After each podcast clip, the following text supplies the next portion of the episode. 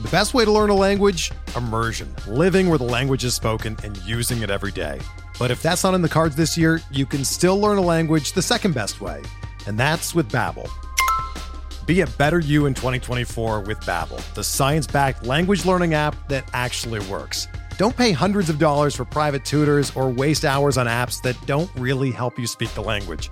Babbel's quick 10-minute lessons are handcrafted by over 200 language experts and help you start speaking a new language in as little as 3 weeks. Babbel's designed by real people for real conversations, and their tips and tools are approachable, accessible, rooted in real-life situations and delivered with conversation-based teaching so you're ready to practice what you've learned in the real world. Here's a special limited time deal for our listeners. Right now, get up to 60% off your Babbel subscription at babbel.com slash bluewire. That's 60% off at babbel.com slash bluewire, spelled B-A-B-B-E-L dot com slash bluewire. Rules and restrictions apply.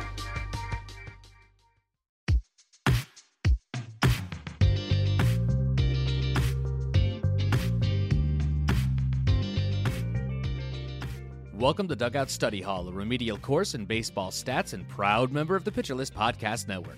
I'm your host and expert layman, Matt Goodwin, and I am joined today by Pitcher List's own Daniel Port. Alexander couldn't be aboard for this one, so I made sure to go find somebody who is also way, way smarter than me to help all y'all out. On this episode, Daniel and I will talk about his PitchCon presentation from 2022, chat a little news and notes, dive into some pitch location metrics and data modeling. But before we get to all of that, Daniel, how you doing? I'm doing fantastic. Thanks for having me on, Matt. Yeah, absolutely. Uh, It's uh, it's really a huge favor for us. Uh, I don't know if you know this, Daniel, or not, but we have kind of a uh, uh, I don't know if a tradition is the right word, but uh, we've kind of oopsed our way into always talking about the weather at the beginning of our episodes. And so today, uh, the way we're going to do that is to talk about how Alexander is a bit under the weather uh, and was not able to make it for this week's episode. So uh, it is is beyond uh, gratitude from from us that uh, you are, are willing to fill in here and, and help us get an episode out this week. Um, so uh, much much appreciation for that. Um, and uh, you've got some stuff going on too that the listeners probably would be interested in hearing about. So let's start off by why don't you tell us what you do with Pitcher List and all the stuff you got going on, and um, you know, kind of introduce yourself to to the people who are listening. Uh, yeah, thanks, Matt. Uh, so I kind of wear a bunch of different hats for Pitcher List. Um, I love to just like throw, you know, jumping in here. I love to kind of help out wherever I can and kind of get my hands in a bunch of different things. So I, uh, aside from writing and doing, uh, you know, going deep pieces and doing uh, things like that, I also help manage our newsletter and, and help get that out Mhm. every day uh, and run the newsletter team. And then also on top of it, uh, help sort of I'm one of the community managers, so to say, over in the Discord where uh, mostly um, regulate, you know, how people are talking to each other, make sure things stay civil, sort of stepping in Right. when things get out of hand, that sort of thing. So I've been uh, having a part of that for a couple years now too. And then um, I also have my own podcast. Um, I have the Long Ball Legacies podcast, uh, which basically the gist of it is we kind of are rewriting the Hall of Fame, so to say, but and then also expanding it.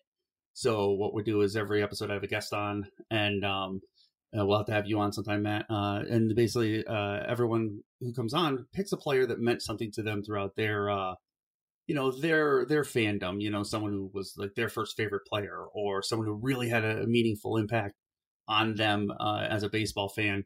And then we kind of pick historical comparisons, either current or uh, past, uh, and just talk about them, and then kind of make comparisons between the players, kind of, uh, you know, tell stories and go through their history. At the end of the episode, we rank them on this big giant list that we've uh, sort of accumulated over every episode. And you know, we talk about everyone from superstars to you know um, to role players to guys who are you know more flash in the pans, were great players for a couple years and then flamed out, or really everyone.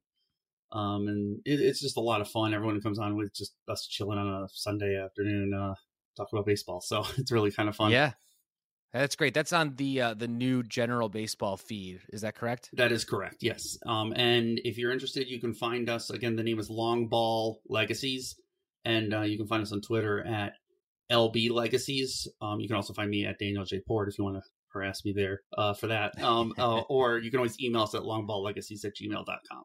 Perfect. Yeah, make sure you check that out. Uh, it, there's a whole slew of, of new pods that have come out on that feed. Um, and that uh, the feed that we were doing has split. So Dugout Study Hall has stayed on the fantasy side.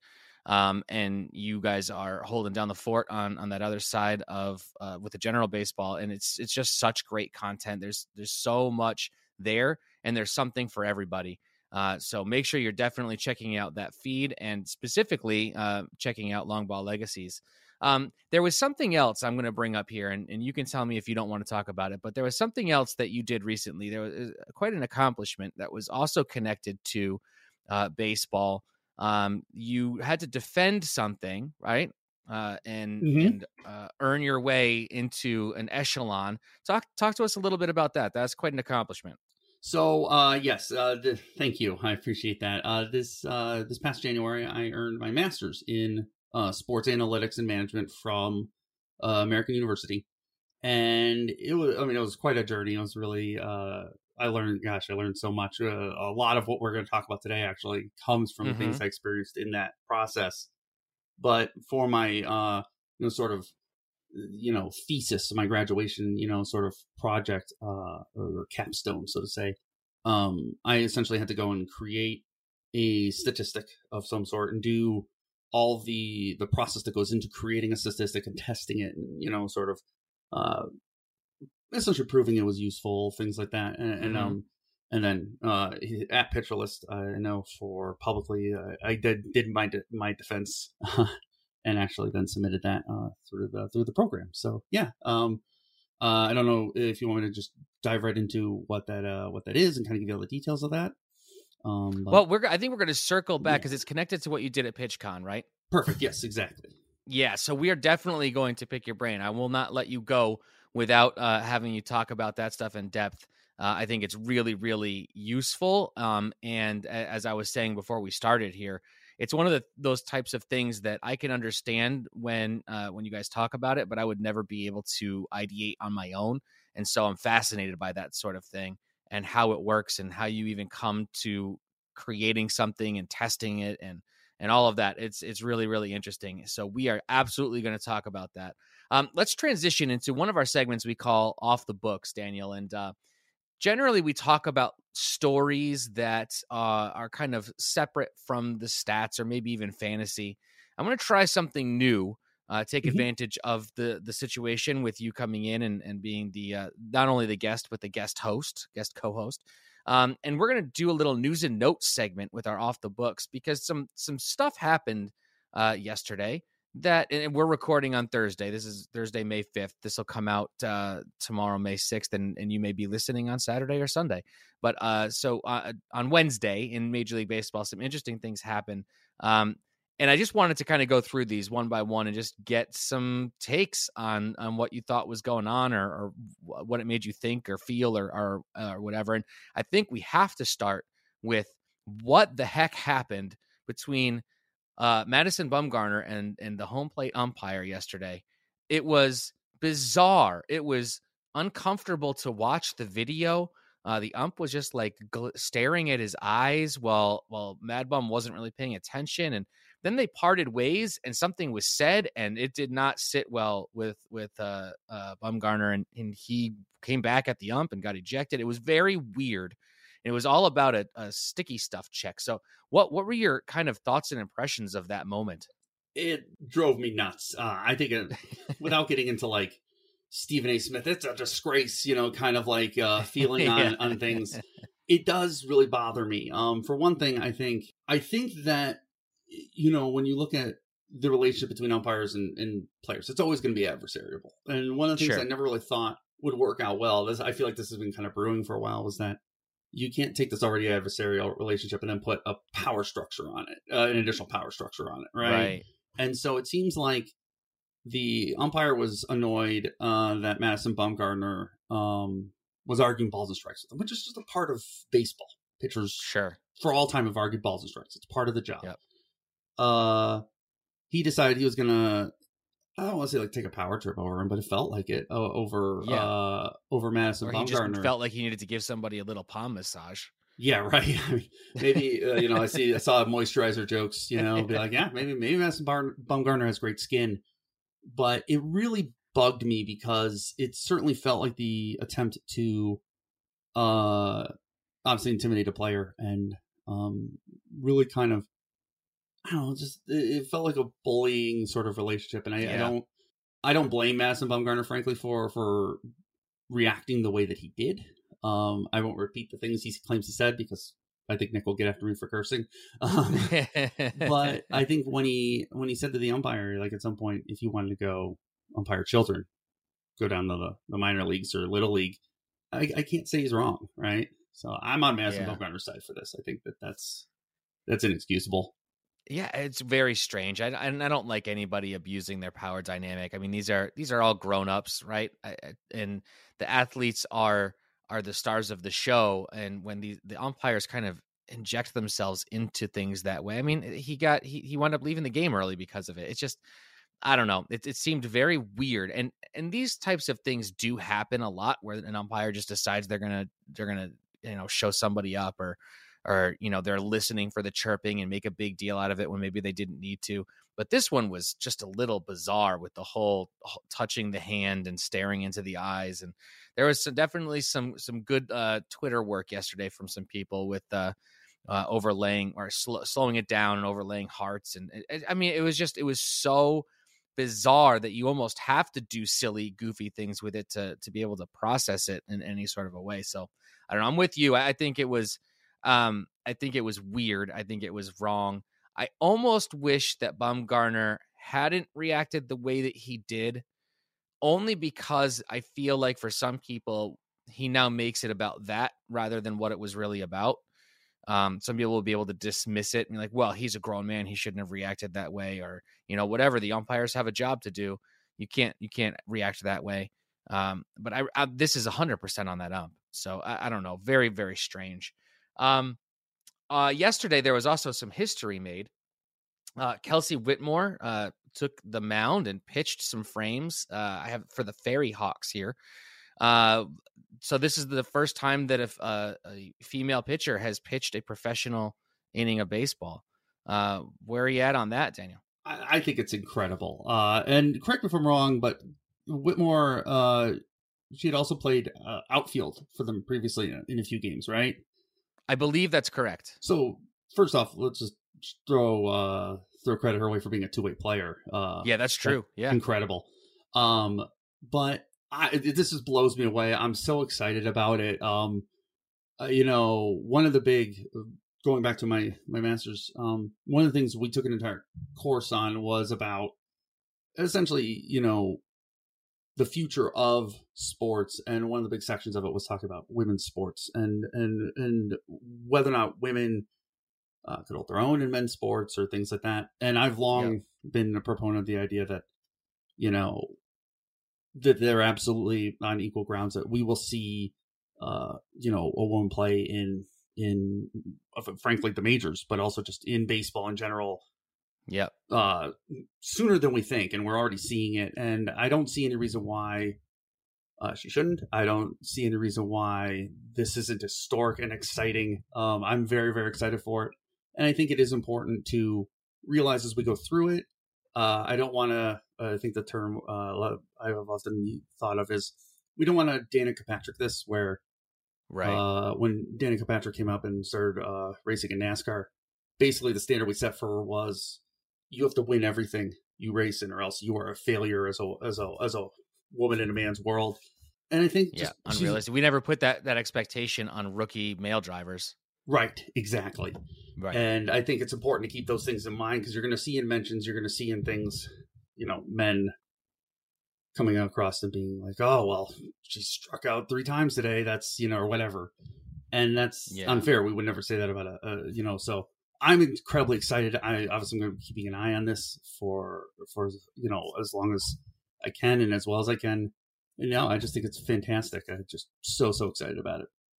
Yeah, I think anytime that an obstacle or a barrier is removed that doesn't need to be there, it, I'm all for it. And so uh, this is phenomenal. This is this is really really exciting for me to see this sort of happen. I, I remember being a kid and thinking like, why, why is softball and baseball? Why are they different? Why why do we have to have these two separate things where only girls play softball and only boys play baseball? And um, I, I, used to go to a lot of Pawtucket Red Sox games, and I just always kind of thought like, why I don't understand why that's not a thing. Why there's there's not more of that.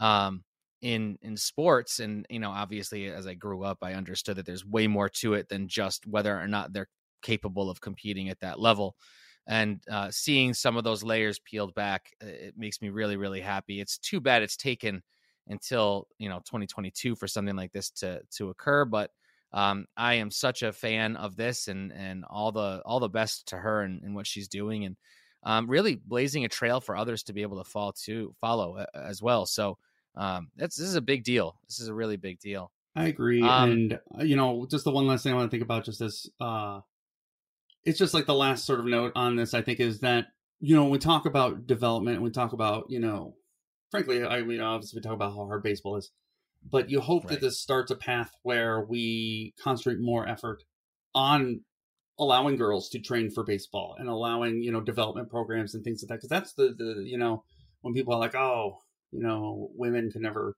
meet that. It's hard for half it's because we don't train, you know, at the right. we do There's no boys. opportunity to develop. Right. and way. I hope this starts us thinking differently about that and starting those different programs. And I hope, uh, you know, if nothing else, the most important thing and why I think every sports magnet should be shouting this from the rooftops. This has happened, and I've seen a lot of it, so this is good. But the you know little girls then can see right. go, I belong in baseball, and that's where it starts. That's the catalyst of it. Is saying, hey, you belong, and then we're gonna, you know, then it all kind of cascades from there. And I'm just like I said, very excited for it. Yeah, it, it hits me on a personal note too. I've got two daughters, um, and then uh, my four month old son. Um, and my oldest, she's five, and I like to watch golf on the weekends when I get a chance to, and and I put it on. And uh, like two weeks ago, she asked me, "Daddy, why do you only watch boy golf?" She just came right out and said it, and and I was like, "Well, we can certainly watch the LPGA, right? And and then I went to try and find it, and it wasn't as easy to find. Um, and so you know, in, just in, in an organic moment like that, where my my five year old kindergartner is already recognizing that there's this significant difference in how we cover and address and celebrate sports for men and women. It it really um that it got me in that moment, and so this stuff is I, I, just think eh, we don't need more obstacles. Life is hard enough sports are hard enough. Why are we throwing up more obstacles and, and blocks to people who uh, are good enough to play? And and to your point there would be more uh, probably um, a, a, a, bigger pool of people who could compete the way that that she is um, if there were these training programs and these pipelines of developing that talent. It's hard to say like well there aren't any any people who are good enough to do this when there's not an opportunity for certain members of that group to be able to to succeed and and, and try. So that's an excellent point. Um, one more of these, and, and I, would like to move on to our numbers of the week segment because I think it's going to take us a little bit of time. Um, there was this really awesome moment where there was a, a Aaron Judge hit a home run. Uh, Blue Jays fan caught it, celebrated that he caught the ball, turned around and gave it directly to uh, a young fan with an Aaron Judge jersey, and the the kid came over and gave him a hug. And um, there was a follow up. Aaron Judge met him in the dugout, and uh, was it was one of those moments uh, to highlight a couple of things. reasons I bring it up. I don't think anybody's going to be against this moment. Uh, that's silly, um, but. I, I, I bring it up because I think we spend a lot of time focusing on uh, maybe nitpicking the sport or talking about how MLB doesn't run itself very well, and that's very true. Um, we we talk about you know argue about whether three true outcome baseball is entertaining baseball, and how do we fix the game, and should we ban the shift, and should we do all those things, and and so we're we're focused a lot on those those moments. But a moment like this is really what baseball to me is all about is the heart of the game and how it connects to especially young people who are fans of it and it, it it eh, how can you not be romantic about baseball right it's it's different as an adult but when you're a kid like that that's a big deal a really really big deal and uh, I love that Judge made a, a, bigger deal out of it by bringing them down to the dugout and talking about it. The uh, the other day when when fans were throwing trash on the field uh, in the Guardians game, Judge was one of the first, uh, and and uh, Stanton as well. Kudos to them; they went out there to get them to stop. You know, it seems like Aaron Judge really is either a really, really good person, and despite him being a Yankee, that makes me want good things for him. um, or he's really, really smart and knows when he's got to pretend to be. But I, I tend to to uh, think it's more the former than the latter. So I don't know how how do you feel about uh, the way that maybe we talk about baseball, and, and should we be talking about these moments maybe more than we do? I'll be honest with you, I needed this uh, because um, as a uh, for those who don't know, I'm a, I'm from Cleveland. I'm a big Guardians fan, um, and I was watching that moment when all the trash was thrown on the field and whatnot. And you know, I think of I've watched it and I wrote about it in the newsletter actually. Um, and the thing I said was, you know, every time I watch the replay of that moment, you see these grown men yelling at the players and cheering for an injury and things like that, and sitting next to these two kids who are just they're not staring at the yeah. players, they're not staring at anyone, they're staring at the, the, the grown men in the stands. Right? right. And, and I think I said in the moment we need to be better fans. That that we talk about the toxic environment in sports and we always tend to talk about the players. We tend to talk about the owners. We tend to talk about these things, and we don't talk enough about us and how we can improve our behavior. You know, I just saw a giant brawl in the stands of the Cubs game, and these things, yep. and it's like we can do better and it's it's it, like i kind of have been sitting here for a while going like why why do we even do this like why do we do sports if this is what we're going to see and then we had this yeah. moment i go that's why and yep. that was really uh, like i needed it i can honestly openly say i needed that moment and i think with kids because you know the kid's going to be a baseball fan for life right, right. There, there's no way he doesn't tell that story uh, for you know most of his life about how that was the, one of the coolest sports moments he ever had and i think it's one of the things that you know baseball obsesses over like how do we get millennials to like baseball or how do we do these things and it's like i mean most of us have already decided if we like baseball or not uh, as a millennial. Yeah right. But that kid that's that's a person who's going to be you know you start getting these kids involved uh, at this age and you make fans of them now they're going to be fans for life and they're going to grow the game. And then you also look at uh, what I love about what Aaron Judge did with all of that. Um, and I know I think um, I think he also ended up getting a, a jersey from uh, one of the um, the Blue Jays players and whatnot. The the man did that by doing that. Um, by having Judge having them come down to the dugout, you've reinforced that this is uh, not just you know good behaviors, and you should that man should feel good about himself as a person but hopefully it'll encourage other fans to be like, hey, by the way, uh, there is something in it for you as well. It might encourage that behavior a little more. Not that we should mm. have to reward it, but I'm glad to see that it it's does. Got, yeah, it's a know? place to start, right? If if it's not happening, and this maybe this is the teacher in me coming out now, but if it's not happening organically, then maybe we need to uh, find the catalyst for it and um, and like you said talk about it more cover it more because it, it's kind of the antidote to to the the poisoned well so to speak of all of these other things that are going on. So I, yeah i thought it was a, a beautiful moment for sure. Um, i'm going to mention one more thing here we don't have to talk about it but uh, i just thought this was really interesting. Um, there there were uh, was a, a, what's the word a milestone maybe? Um, the uh, Adam Wainwright, Yadi Molina battery won their 202nd game together. Um, that's pretty amazing. I, in, in that, I, it says that it puts him at top of the all-time list. I don't know if that's just uh, that's is that an MLB record? That's got to be right. 202 wins from the same battery. That uh, that feels like it's got to be it's got to be an MLB record. But it's super awesome. I don't know. I, I, I like seeing people with longevity, and that's the reason that I put it in here. I, I, I like seeing players who are around for a long time, who keep grinding, making it work, and uh, um, and find success in that. And so uh, that's a that's a really cool moment for for a couple of guys that probably five six years from now we're they're not going to be in the league anymore. So I threw that in here as as our final uh, news slash note.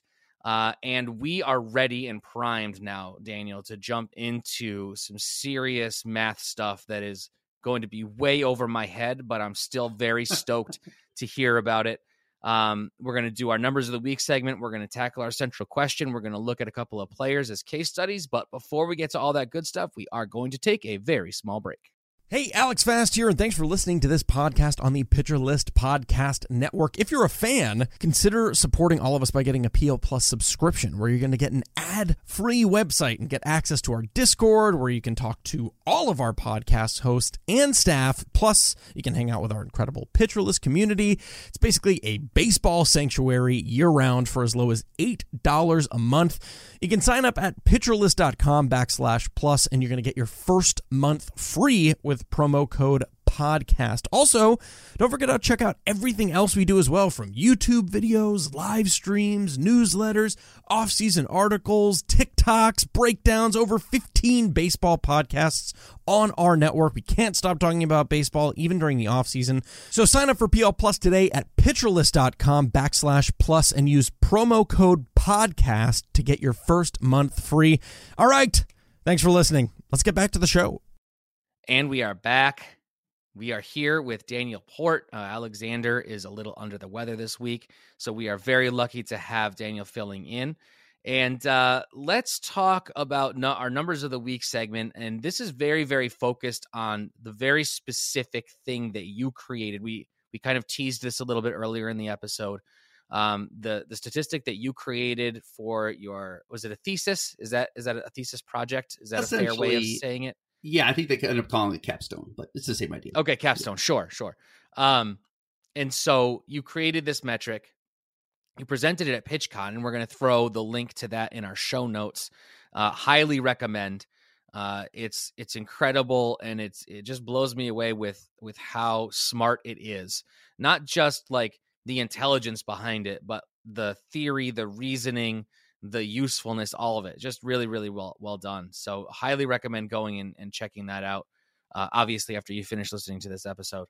Um, talk to me a little bit about the PitchCon presentation and the stat that you created, and then we're going to transition into talking about maybe like pitch location metrics in general, and then how data modeling as a big idea, an umbrella idea, is useful for understanding what's going on. That's kind of our central question: is how does the data modeling help uh, us to better understand what's going on with stats, numbers, and on-field performance? But let's start small with your your uh, stat that you created and talk. Uh, you know the the I don't know if you can boil down an hour presentation into a three minute elevator pitch, but um, what's kind of the the most basic elements of what you created, and then you can kind of use that as a transition into pitch location metrics in general and and all of those types of, of things.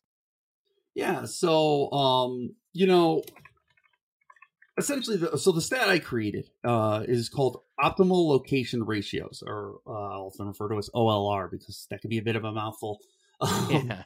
It, you know, and what uh, at at its core, the simplest explanation of it is it is the ratio at which um, a pitcher throws a particular pitch. Uh, in its optimal location in the zone divided by the total uh, amount of pitches that they throw in that optimal location in general. So uh, to kind of uh, make that make sense, we all know uh, most people who come to uh, pitcher list to read, especially Nick's writing, might be familiar with the Blake Snell blueprint, but it's uh, essentially the idea that baseball pitching is moving away from the more traditional east-west style of pitching, where you're kind of working inside a hitter or outside uh, the zone or away from the hitter to north south, where you're throwing your four seam fastballs up, and then you're throwing basically almost basically everything else sinkers, sliders, curveballs, changeups, everything else down.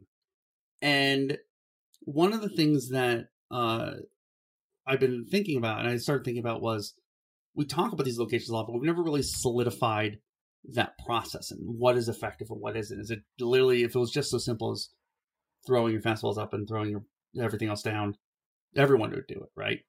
So there's more to it than that. And and so I started thinking about it. And the way I tell the story is I was watching a pitcher, unfortunately, a terrible human being, uh, Trevor Bauer throw way back in the day when he was throwing for Cleveland. and Yep. he's on the mound, and he was he you know his whole career is at a killer curveball. Um, Yep. and he could not get anyone to swing at it. Uh, this is real early before his breakout, and he could not get anyone to swing it. Could not figure out why. You could like see him visibly, like he'd throw a curveball, and would like lose his mind out in the mound because he just couldn't Yeah. uh couldn't figure out why no one's chasing it.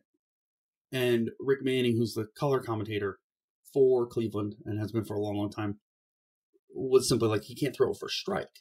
And so the moment the hitter sees curveball, he just goes, "Cool, I don't have to swing at it. It's a ball, right?" He doesn't have to guess Yeah. as to whether or not it's going to fall for strike or not. And that really got the gears turning for me uh, for years. And I thought about this, and I thought about this, and finally, uh, through uh, graduate school and through the things I learned, was given the tools to kind of finally analyze this. Um, and what I discovered uh, was that there there is a ratio because it can't also be essentially you can't just throw it then all in the zone because that's also a Right. pattern, right? Then they see curveball and know, okay, well that's gonna be a strike. I have to swing it, right? And so I said to myself, what is the amount you need to throw in the zone to make it effective when you throw it out of the zone? And that, that's what OLR measures. Is uh, it, it looks for the ratio and says, are you throwing it in the zone enough uh, to make it effective when you throw it out of the zone? Is essentially what it uh, it measures. And uh, I found it has both really great uh, ability to explain. It has, a, frankly, a connection, a large connection to pitch success. Um, Mm. Not necessarily to the degree to which the pitch is successful, um, but whether or not the pitch, uh, using p-val as the as how we measure pitch success, uh, it has a connection to pitch success, and then also um, has a is is predictive. It's very predictive. So uh, it- it's pretty good at once you've established a pitcher's uh, OLR, so to say, you you have a good shot at being able to predict how that pitch will perform over the season. Um, so, So, let me let me ask you this. I, I'm gonna jump in and, and ask a couple clarifying questions. Would everybody's is this like a golden ratio where it's the same for everyone, or is this pitch uh, arsenal or uh, spin rate kind of dependent in terms of the specific things that a, a guy will throw? So it is universal uh, for the most part. Okay. Um, there are. It's important to make clear that when I do say uh, that it only tells you if it's going to be successful as opposed to how successful, right? That is because when you talk about doing it over a large grouping of people, like the you know that are very unique individually, like pitchers are, it's just a piece of the puzzle, right? Then velocity or you know stuff or all these different things kind of play into it as well to, to paint the ultimate picture of how that pitch performs. But uh, universally speaking, OLR is designed to be applied to any pitcher who throws that pitch. Uh, since it is just a piece of the puzzle um, and isn't as detail oriented. If I was going to start trying to, uh, maybe I will in the future, move OLR in a direction where uh, it was able to tell me exactly how much success it did, you know created for the pitcher.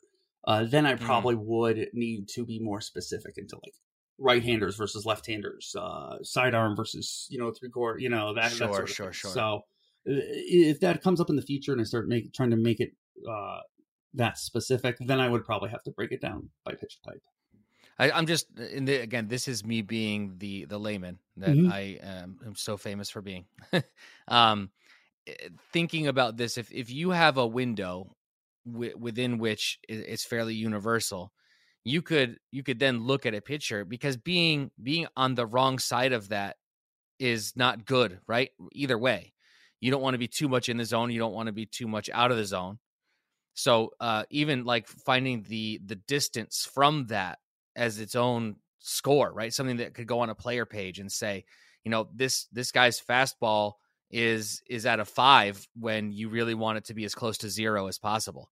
Um, in- terms of like how far away from that perfect ratio it is, Mm-hmm. uh, and, and help explain maybe why the pitch itself is very good, but it is not effective. Uh, if you have, like to your point, if you have a curveball that's got the spin rate is right where you want it to be, the the tunneling is great, all of that, but it's it's never a strike. Uh, then that that explains why an otherwise good pitch wouldn't be effective. Uh, This is where my brain goes, right? So I can't come up with the initial idea, but then I think about okay, but that means this, and then this means that, and sometimes I'm way off, and Alexander eh, likes to point out when I'm saying dumb things, but um, like in terms of being able to put something out there like that, if if there was a way for this to be dynamic and adjust for those and really zero in those variables a little bit more so that you could actually say like okay this guy's you know this guy's slider is is a, a plus six and you know that's that means it's two standard deviations away from where you want it to be. That it's it's in the zone too much right? Or it's not in the zone mm-hmm. enough or whatever i don't know. You guys uh, are, are way smarter at figuring out how you would even communicate that. Maybe a, it would be like a, a plus six and minus six so that you would know if it's in the zone too much or not enough or whatever um that's it's it's absolutely fascinating to me because i think one of the things that we do as analysts is is go to the numbers but the numbers don't always tell that story. This is a this is a metric that actually almost captures a narrative and that to me is really really fascinating. And uh, i will admit uh, in its current state uh, i think eventually one of my goals because you bring up a really great point is uh, so for instance right now I'm putting out. That's the, not a criticism of it, by the way. I just want to make sure that I say that part out loud at, at, all. That's just again, that's just my brain just takes this and and says, "Hey, good idea." What? How can I make sense of it? Because I can't come up with this stuff on my own. no, and that's uh, honestly, to it's I don't want you uh to think I take it that way, or also for that record, uh in the sense of putting your uh, self down in that sense, you you always shouldn't. There, it's a it, having someone look at a statistic and say, okay, well now how do we do this, or how do we? Um, it's I don't know. In many ways, I think it's almost the equivalent of like having a good editor. Uh, when yeah, you're writing yeah, something, that makes sense. is having somebody who can not poke at what you're doing, but say, okay, let's take it this step further in a way that you might not have the vision for. So I want you to know that's a in statistics and in, in, in the data world, that's a whole other skill set that's incredibly valuable. So uh, don't feel like you're you're not uh, valuable in that. That's actually a really useful thing, um, and I appreciate it. Uh, when I was creating OLR, I was bouncing this off of everybody I could get my hands on um, for sure. this reason. But one of the things that probably for OLR 2.0, which will probably be next year, because um, I'm currently doing projections, which then will test sort of the predictability of OLR mm-hmm. this year, and then I'll improve it for next year is putting it into a more uh, readily useful context in that so for instance i'm doing uh, forcing fastball projections right now and what we're looking for if i basically predict that i think it's going to be positive is you want somewhere above like uh, the ratio and for the record olr's always going to be somewhere between zero and one. That's the way it's designed right? As a right. ratio.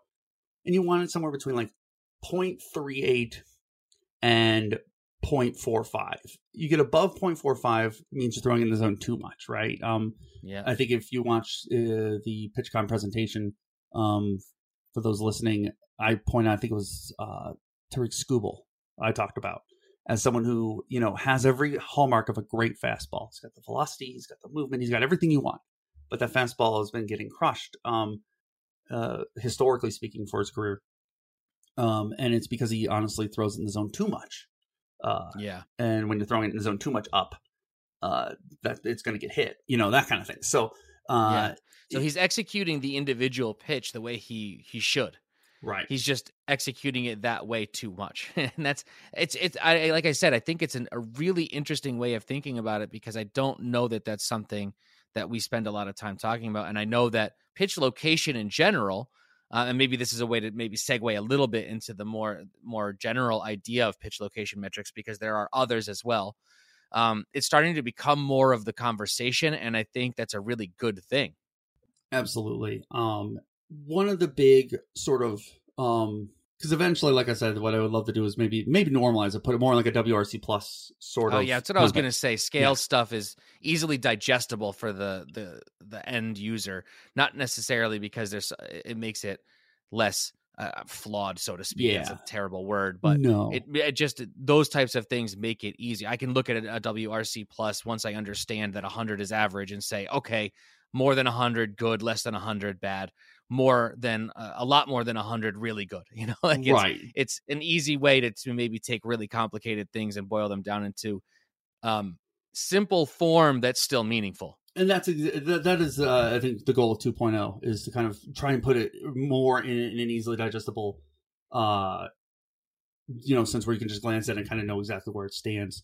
But what I was gonna um say with looking at some of these things um with like you know talking about I mean we get very you know uh, velocity oriented we get very movement oriented.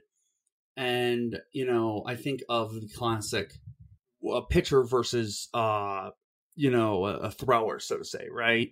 Yeah, and yeah. you hear that term thrown around a lot. And the, one of the goals of this was to kind of help uh see some of the pitchers uh you know uh, versus the throwers and kind of uh, isolate command a little bit. But like it also is in that way of so a lot of this was founded in uh neuroscience right? Um i'm a neuroscience kind of geek. I love reading about it and learning about it and whatnot. And in a lot of ways if you want to talk about like what's the next step in analytics it's it's in neuroscience and skill acquisition and learning right? That's that's where the the, the, the analytical world is going. But i remember reading a book called uh the performance cortex.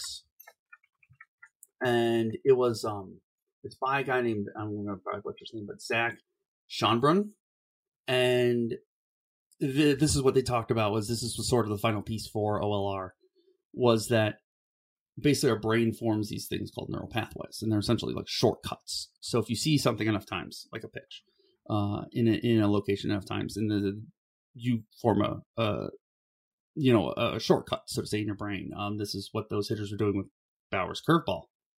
Right, and yeah. This is like highway hypnosis, right? S- Yes. Similar idea. Yep. Exactly. Absolutely. Um, and it's just like it's an interesting sort of part to sort of get into that this is it does also have a foundation in statistics and science. And that's where I think a lot of misconceptions of um I think sometimes analytics goes is this idea that it's all just math or that if you're not good at math or things that, that you don't have a place in analytics. And Yeah, it's yeah. like, oh no, did, did you like science? Cool. We got science. Um, right, right. you know uh, i was just talking about the other day with someone about the concept of flow which is like you know the runner's high and things like that you know um Yep. and it's this big thing in sports right now it was created by uh but well it was i mean we've obviously been talking about for decades but was finally studied by of all things the u.s army uh actually i think it was the navy it was by, for the navy seals um you Mm. know stuff like that so it's it's those funny things where we think it's all just you know you don't you can have a place in all these things unless you can crunch numbers and it's like uh, no there's that's not it, it at all Yeah, it's, it's uh, there's a lot that goes into it. You know, for Mhm. somebody to have an idea, you need somebody who can crunch numbers, but right it could be a team of people who bring different skill sets to to a, an idea for sure. and if i'm being honest with you most analytics uh, having worked in it and i've studied it is actually can you analyze numbers rather than can you like do algebra um these days Yeah, yeah, right. the the dirty secret no one wants to tell you about coding or the mathematics side of all that is for the most part if i want to say run a linear model which we'll talk about later or stuff like that i literally just type in the code the code uh, command for linear model give it the context add my data and it it does it for me i don't have to do the math yeah, yeah. it's right. worth noting Sure. What about uh, some of the other pitch location metrics that are out there? Uh, I know there are some available elsewhere, right? Yes, absolutely. Um, and you know, the big one that you'll see out there a lot is Command Plus, and Command Plus is great. You know, uh, you'll see Eno Sarris, who's kind of was in a lot of ways the guy who I modeled what I wanted my writing career to be after, um, and, and the kind of analysis I wanted to do. Um, Yeah. writes about Command Plus a lot. It, it's a really fascinating. He did what we've kind of talked about with uh, normalizing or putting OLR in that easily digestible context. Right. That's right. what yep. Command Plus has done. It's taken a couple different uh, sort of characteristics of command, you know, location and all these different things, has factored them in and and gives you a good idea of not necessarily in the sense of one of the things with OLR. The goal was to get that relationship, you know, to a specific location and in a relationship to to the pitcher's command. In that sense, uh, Command Plus is a nice way to get an idea of overall off the bat. Does this guy have good command? You know, If I'm not looking to dig into the numbers under the hood, because that's just not who I am as a player or a fan, that kind of a thing gives me easy in, easy out with with meaningful um, takeaways. Well, and especially, and uh, I might be jumping a little bit ahead, but uh, the, that's okay. We're at the part in the rundown, Daniel, where we can go wherever you want. Okay, here. if you want to, if you want to use this as a jumping off point, be my guest. Um, well, what I was going to say is you'll hear me a lot, um, because I'm an old man and love idioms and, and analogies.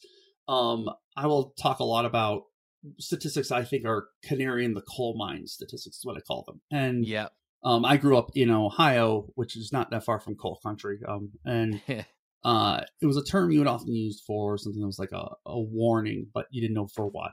And this is, I guess, back in the day, coal miners would take canaries and they would put uh, canaries in a cage in the coal mine before they went down there uh, to see if there was dangerous gases or anything else down there because the canary would react, right?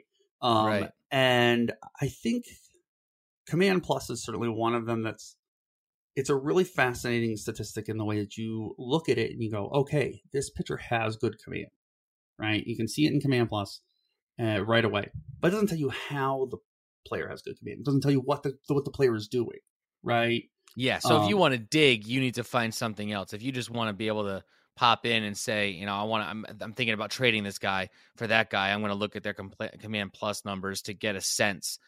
Then it's really, so I, I, I think that really underscores the point here that there is, and I've, I've made this point a lot. And so people are probably sick of me saying it, but there are a lot of different people playing fantasy in a lot of different ways.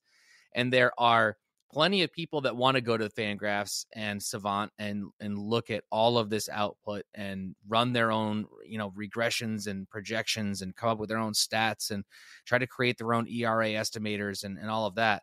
Um, and then there's the people who are who are you know setting their lineups a couple times a week, even in daily formats, and and eh, you know are, are just want to be able to to feel like they're competent enough in their decisions without having to get into the weeds with the numbers. And some people love the weeds and other people hate the weeds. And I think that's that's the spectrum that we have these things for. So like having what you have now is great for the people who love to get into the weeds.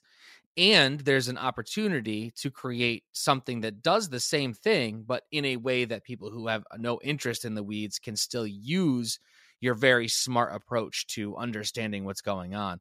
Um, and so I, I think one of the things that, that is hard, I think we've we maybe overemphasize sometimes the stuff that appeals to the in the weeds people, and forget about the people who are that's just not their jam, or they don't understand it, or they try and it's frustrating because it just doesn't click with them the way it does with other people. Um, and and as we get more scientific in our processes, which is a good thing, it's also easy to forget that probably the majority of fantasy baseball players out there are not that that into the the numbers and what's going on uh in you know uh, under the hood so i think having both is really really good. Either way obviously they're they're meaningful and they're fascinating to think about because they they frame the conversation in a different way. And like i said what you're doing is at least uh, in terms of my understanding of it and maybe this is just my lack of complete understanding is that it is really quantifying something that is more qualitative or historically been more qualitative where we've talked about oh this guy he, you know he he's great on the corners or on the edges or he does this or he, well now you have you have a metric that actually measures the story and that i think is huge. The the to be able to get numbers that back up the eye test or support the gut or whatever it is you think you're seeing or trying to like that curveball is wicked. Why is it not effective those are the, the kinds of things that that I think really pull people in and quite honestly people who are on the fringes of I'm not super numbery that's a number that's going to bring them in it's it's going to actually introduce them to the power of the number and the metrics uh, because it's connected to a story and a narrative. So that, that's where I, I really find it to be to be really fascinating. Well, I think you bring up a, a great point, and I think one of the biggest hurdles, and it's something I try to do in a lot of my writing and a lot of the, the, the conversations I have about statistics, is that one thing that isn't talked about enough is uh, transparency and clarity in, in, yes. data.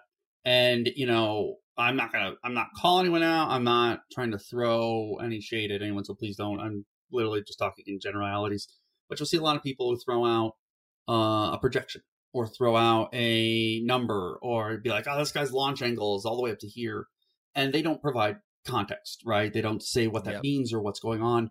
And I think that um, we've all gotten so focused on simplifying that conversation down to nothing that we've actually made it more complex. And I, I, actually tend to go, yeah. And it's why I get teased a lot by the editorial staff. I've never written a piece uh, for Pitcher List that's under like 4,000 words.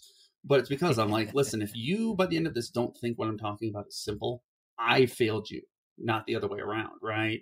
And uh, it's something I think data people are coming around to is it's not just about creating the idea, but I have to I have to get you to buy into the idea. I have to, and the only way to get you to buy into the idea is to actually explain it. If at the end of me explaining an idea, you're not on board with it, then I didn't explain it well enough, right? And uh, it's a. It's I think there's also like there's a lot of people putting time and energy into this and want to monetize it too, or mm-hmm. want it to be their thing. And I under I can understand that too. You put all this time and energy into it, and then just kind of make it open source.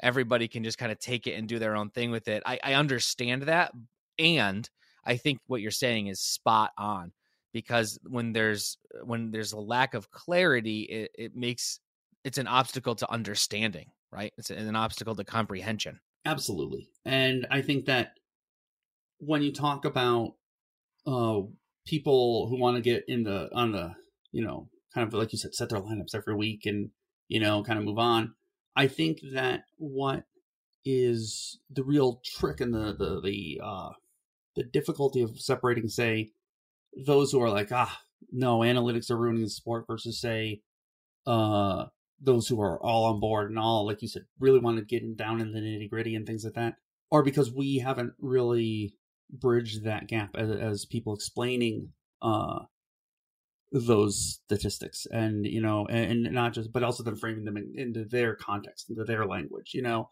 And i think looking at uh you know something like OLR versus say Command Plus is that you know um kind of when you say you know when you look at whether you want to dive a little deeper or do those things down into it again it's my job to make it just as easy to do that as it is to you know add that that clarity because uh, there is a difference i always think of um the analogy i always use is i think eh, doing data analytics for baseball is uh I grew up loving Agatha Christie novels. I like murder mysteries. Mm-hmm. Um, uh, my my girlfriend would tell you, you give me a, a, murder mystery and I will plow through it in a day. I won't put it down. I love them. um, and I I like to think that doing data analysis is is Sherlock Holmes is is uh is Hercule Poirot from from the Agatha Christie novels of the, being able to say there's a difference between saying this person got murdered, right?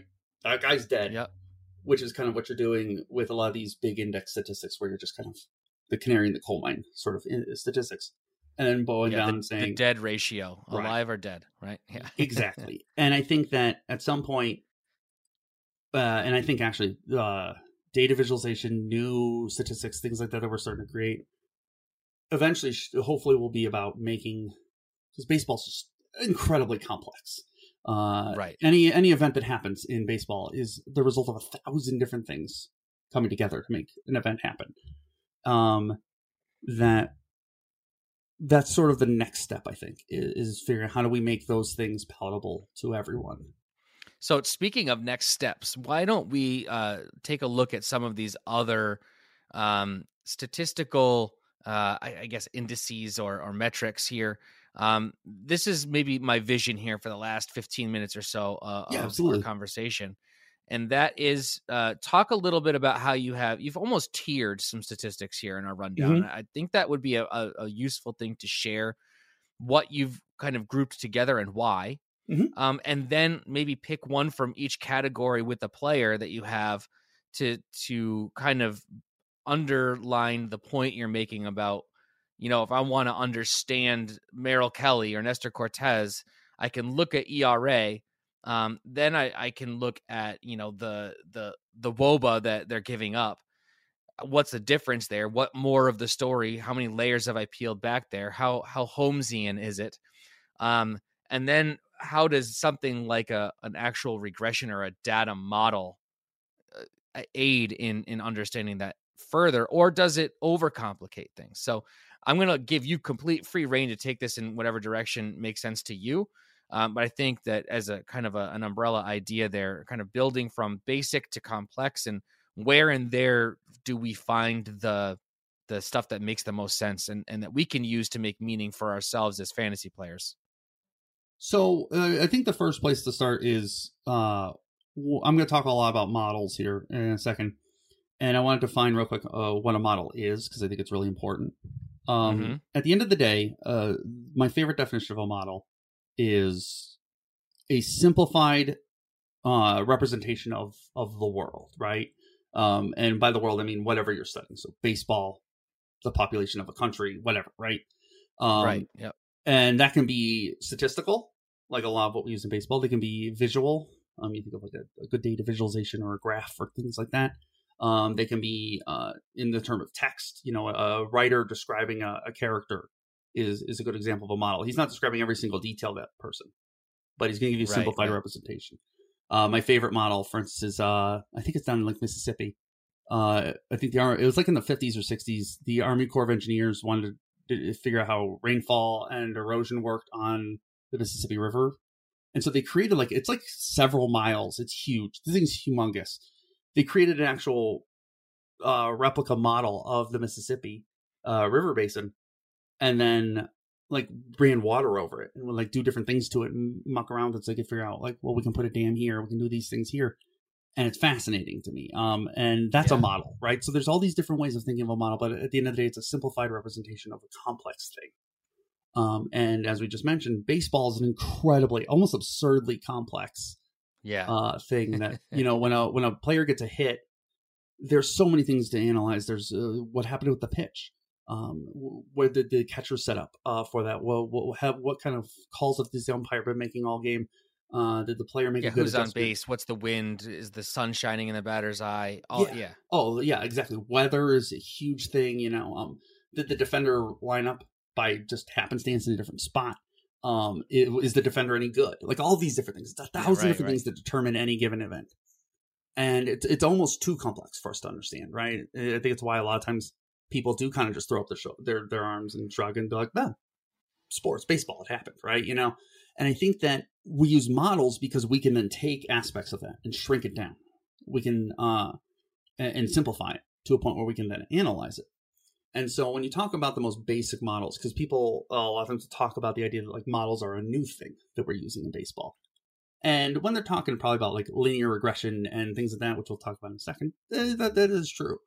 But we've been using models for for decades, uh, right? In sports, um, when you talk about you know some of those index statistics we talked about, those are models, right? That that is a simplified understanding of what we're of what has gone on throughout the uh, the season. And so, we have those very traditional ones that we've used forever that kind of make up even some of our categories in fantasy, right? Like ERA and average on base percentage. Exactly.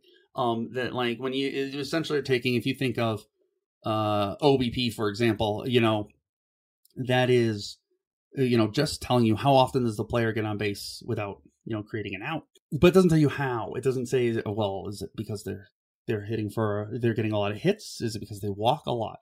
Um, you know, is it did they get hit by the pitch a lot? Like, there's a lot of different things that can go into how that happened, right? And so it's the most basic models. It's taking all this chaos and saying, forget all that, and let's narrow down to this thing that we can analyze. And uh, that's sort of our most basic index statistics. And then we have uh, you can move more complex uh, sort of index statistics if you think like WOBA or uh, WAR or X batting average um, you know, I like to talk about, and one of the things that you talk about is you get to say something like the more complex you get, the more you are talking about when we talk about models, we're talking about a volume of data, right? And so um, XBA is a good example of, you know, I think a lot of times people will be like, oh, so XBA means if it's say had an XBA of 600, you know, uh, that means it should have been a hit. And it's like, well, actually, what's kind of telling you is if they hit that ball 100 times, right? 60 times that ball that ball would have fallen in for a hit, but 40 times would yeah, have been still an out 40 yeah, times. Right. Right. right. and you know, um so uh, you know, as we get more complex, it's important to note that this is involved it involves more data, more instances, and is about the long run, not so much the the yeah. short term and the bell know? curve, right? And because any any one event is just what it is, right? I I hit the ball, it's a hit or it's an out. It's it, there's so these are numbers that are are theoretical or they're either descriptive of what's already happened or they attempt to be predictive about what might happen but they're very rarely spot on for a moment in time, right? I mean, that's not what they're designed to be. Exactly, one thousand percent. Uh, you know, uh, think of you know, I think of uh Kevin Cash, the fa- very famous pulling Blake Snell, right? Uh, in the uh, was it Game Six of the 2020 World Series, um, mm-hmm. where mm. he was pitching great, he pulls him, and the next guy comes in and gives up a home run, right? And right. you know, people are like, "Oh, well, how could he make that?" See, the analytics are bunk, and it's like, listen, that's one event out of the the, the analytics are telling you what's going to happen over a thousand events, right? And yeah. you hear this a lot in football for for like going for it on fourth down, right, mm-hmm. or going for two instead of kicking the extra point. And when it doesn't work, it makes everybody think that it's the science is bad, but that's one one event. Right. you can't so anyway, I, I, I think we've made the point here. I just yeah. it's it's important to understand that context that even if something has a ninety percent outcome, there's still ten percent of, of of trials where that's not going to work or or be the case. Um, and that one moment is always going to be what it was going to be.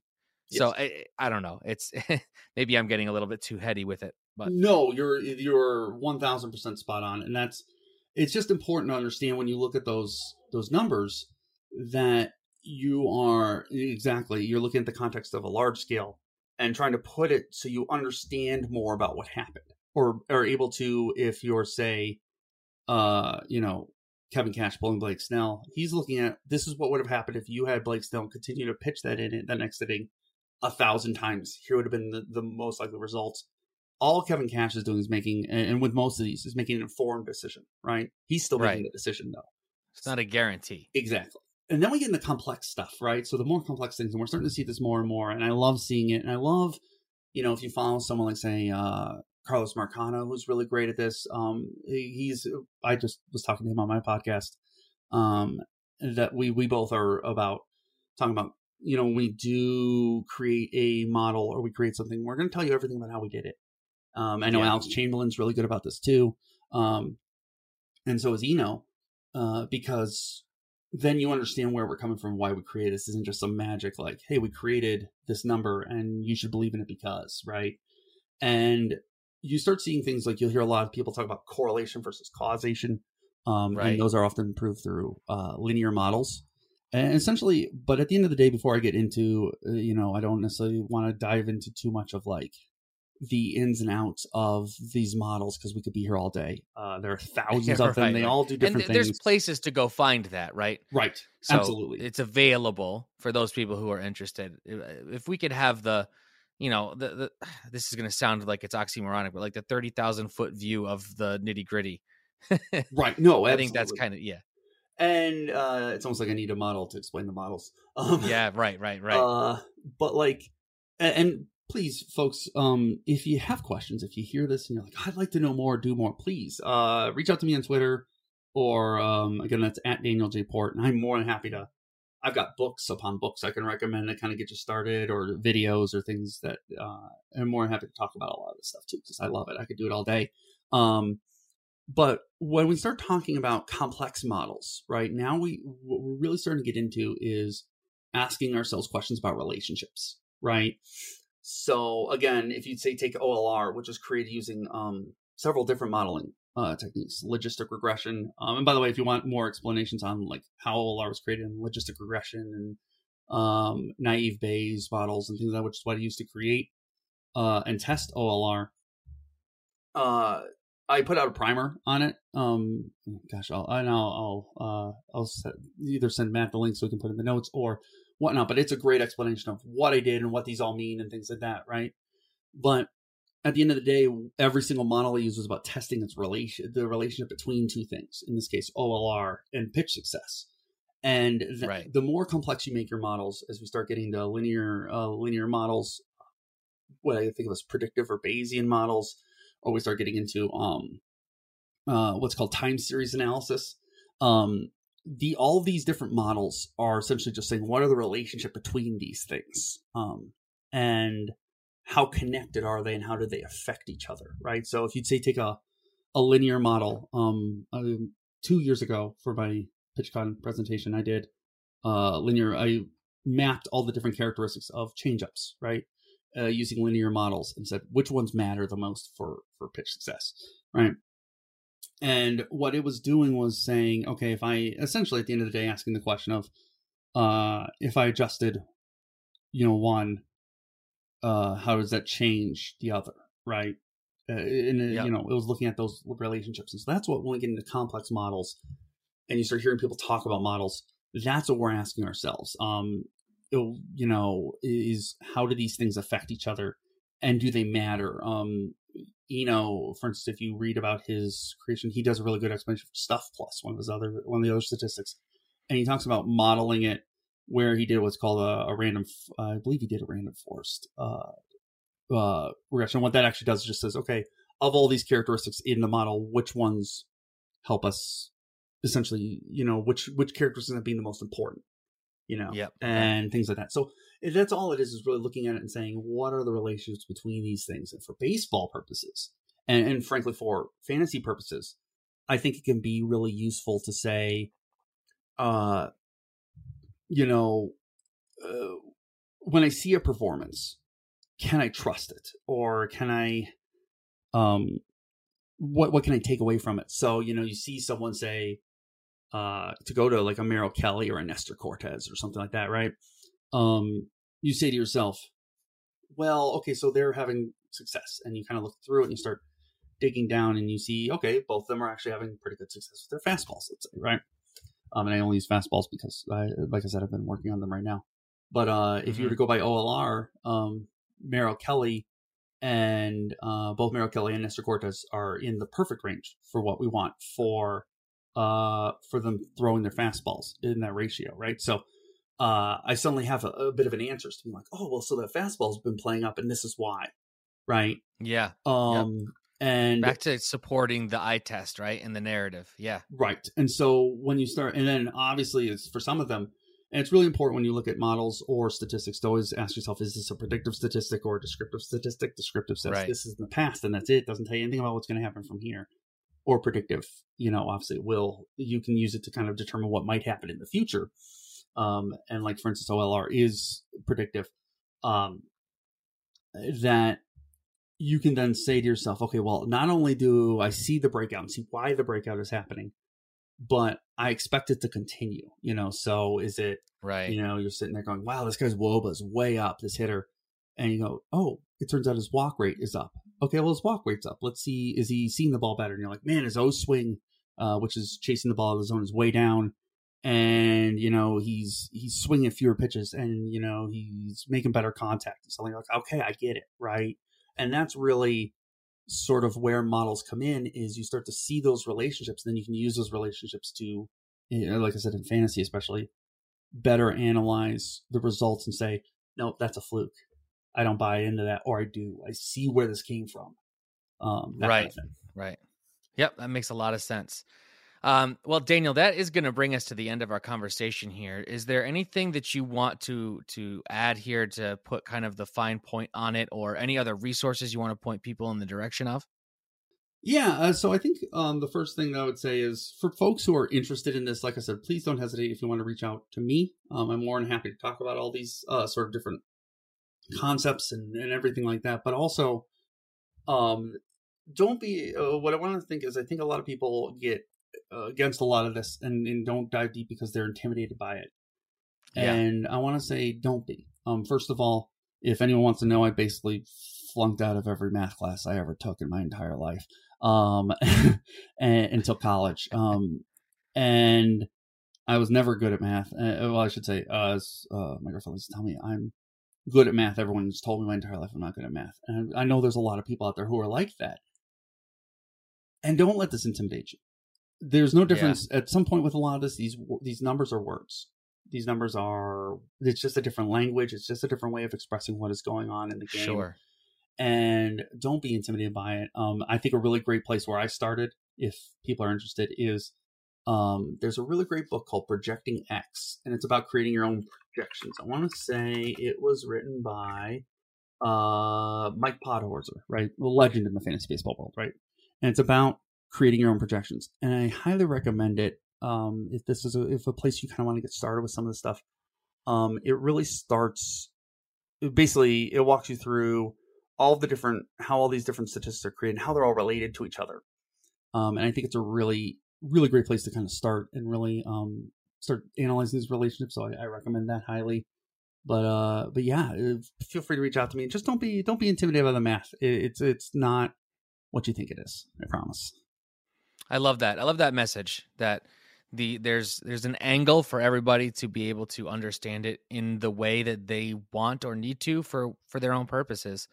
Um, I, I can tell you certainly uh, when I first kind of came into the industry, it was from a sideways a little bit. It wasn't to be an analyst at all. And as I've dipped my toe into it, um, early on, it was incredibly intimidating. And it's it, it was one of those things where people kind of just talk about numbers, like you said, like words, like they read they read a spreadsheet the way that I would sit down and read a web page, you know, for news or something. Um, and it made that kind of sense to them. And y- y- you've you've got to kind of be willing to get past that initial, what feels like a almost a gate uh, like you're you're you're being kept out of the the inner circle and and find out what it is that makes sense to you and there are tons of resources and and certainly I don't think I've encountered anybody in this industry who has not been willing to try and, and help and support in whatever way they have time or energy for in their their sphere right i mean some people are incredibly busy or or you know they, they get 7000 uh ats a day on twitter i can't respond to all of them but um, every single person I've encountered has absolutely said, "Reach out if you have any questions," and meant it. It's it's not lip service. So if this is something that piques your interest at all, or you want to get a, a better understanding of how how these things work, definitely do that. Check out some of these resources. Uh, reach out on on social media. Uh, join PL Plus and get into the Discord and uh, have these conversations there. All really good ways to to kind of um, de uh, stigmatize isn't the right word, but maybe demystify, demystify some of these things and, and figure out a way to, to make them work for you. So, Daniel, thank you so much for pinch hitting here today. This was absolutely fascinating. I love these conversations. Like like you, I could talk to you about this all afternoon, but uh, we do have to find at least a reasonable stopping point for our listeners. Um, and while Alexander could not be with us for this episode, I am going to turn to him to to remind the people where they can find us. Well, they can find you on Twitter at the corked Matt. I'm on Twitter at chase underscore rate. And most importantly, you can find our podcast on Twitter at Dugout Study Hall, where you can send us some questions. Please be sure to subscribe to the Pitcher List podcast feed if you haven't done that already. Leave us a good review if you can be so kind. And if you're not already, please consider becoming a PL Plus member so that you can harass us on the PL Discord. And that's it for me. All right. Well, thanks for listening, everybody, and we'll catch you next time.